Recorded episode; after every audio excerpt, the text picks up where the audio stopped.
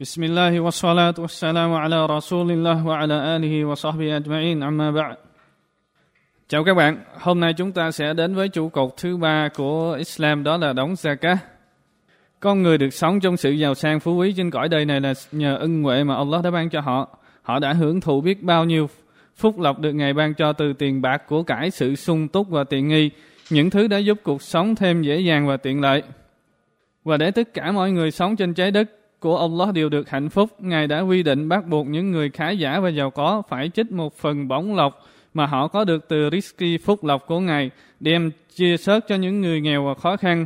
Việc làm này là một sự thử thách dành cho họ, những người dư giả và giàu có. Allah đứng tối cao phán rằng, Hãy ban cấp cho họ từ tài sản mà Allah đã ban cho các người. Chương 24 An-Nur câu 33. Và đây là bổn phận bắt buộc được quy định, được gọi là zakat và nó là trụ cột thứ ba trong các trụ cột của Islam. Và những gì mà người Muslim phải xuất ra từ tài sản của mình thực ra chỉ là một sự thanh lọc tội lỗi cho y. Tài sản, và đó cũng là điều làm trong sạch bản thân y cũng như điều tuân thủ mệnh lệnh của Allah đứng tối cao phán. Người hãy lấy phần bố thí từ tài sản của họ để phân phát cho người nghèo, nhằm tẩy sạch và làm trong sạch họ. Chương 9 At-Tawbah, câu 103 và còn việc không thực hiện bổn phận gia cát hay tìm cách ngăn chặn nó thì đó là một hành động chiếm đoạt quyền lợi của người nghèo và đối xử bất công với họ. Allah đứng tối cao đã hứa trừng phạt những hành động như thế một sự trừng phạt thật đau đớn ngày phán. Và những kẻ giữ chữ vàng và bạc nhưng không chi dùng cho con đường chính nghĩa của Allah thì hãy báo cho họ biết về một sự trừng phạt đau đớn. Vào ngày mà nó vàng bạc được tích trữ sẽ được nung đỏ trong lửa và sẽ được mang đến đóng vào trán, hông và lưng của họ. Đấy chính là vật các ngươi tích trữ cho bản thân các ngươi. Bởi vậy các ngươi phải nếm lấy vật mà các ngươi đã tích trữ. Chương 9 At-Tawbah câu 34 và 35. Và một hadith, Nabi Muhammad sallallahu alaihi wasallam đã nói, Người tích trữ tài sản mà không chịu thực hiện bổn phận sa cát thì tài sản đó sẽ được nung đỏ trong lửa của quả ngục để đóng vào hai bên hông và trán của y cho đến khi Allah xét xử tất cả các bề tôi của Ngài vào ngày mà khoảng thời gian của nó bằng 50.000 năm, sau đó y sẽ được thấy y sẽ đi vào thiên đàng hay y vào hỏa ngục. Muslim là tỷ số 987. Và trong câu kinh khác, Allah đã đã nói về sự bắt buộc bổn phận này đối với những người dư giả và giàu có ngày phán. Và những ai trích xuất tài sản của họ để thực hiện một phần quy định bắt buộc cho những người ăn xin và người thiếu hụt. Chương 70 An-Ma'arij câu 25, 24 và 25.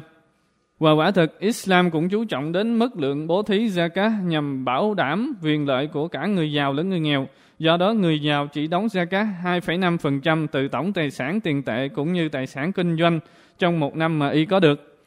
Tức đây chỉ là một phần dư thừa không ảnh hưởng đến việc chi tiêu và nhu cầu cần thiết của y và đó là phần quy định bắt buộc.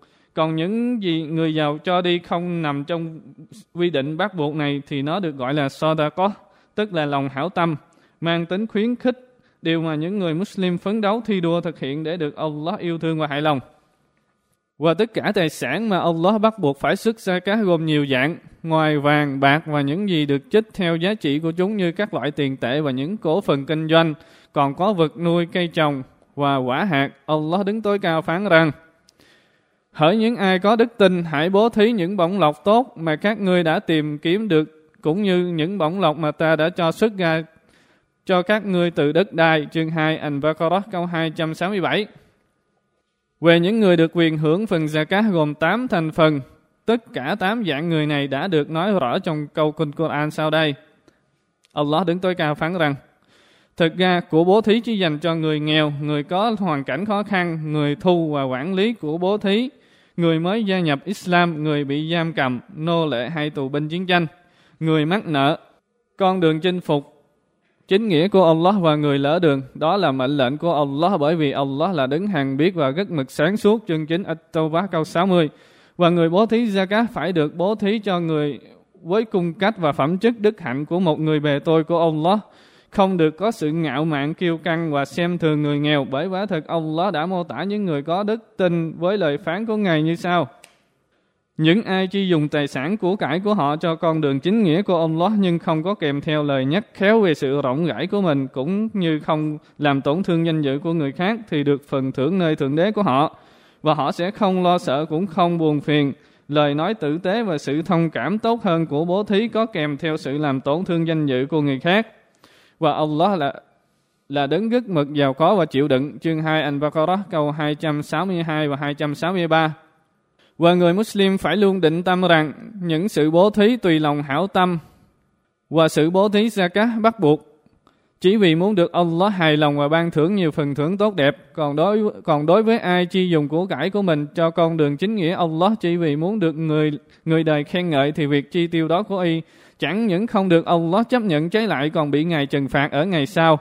Điều này được Nabi Muhammad sallallahu alaihi wasallam đề cập đến trong một hadith do Muslim ghi lại, hadith số 1905 rằng có ba dạng người được đưa ra xét xử vào ngày phục sinh, trong đó có một hạng người đã bố thí rất nhiều nhưng không phải vì muốn Allah hài lòng, mà chỉ vì muốn được người đời khen ngợi, là người rộng lượng và tốt bụng.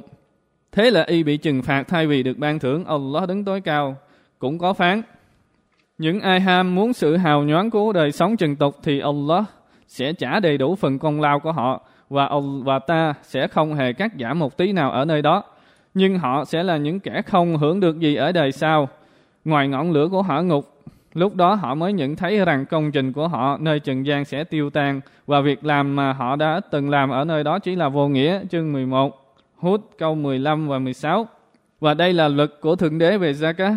Nó là một trong các hình ảnh thể hiện tình nhân đạo và sự tương thân tương ái nhằm giữ cho cộng đồng và xã hội luôn được đoàn kết thành một thể thống nhất Nabi Muhammad sallallahu alaihi wasallam có nói Hình ảnh của những người có đức tin trong việc họ yêu thương nhau, gắn bó nhau và tương trợ cho nhau giống như hình ảnh của một cơ thể khi một bộ phận nào đó không khỏe thì toàn thân phải gánh chịu.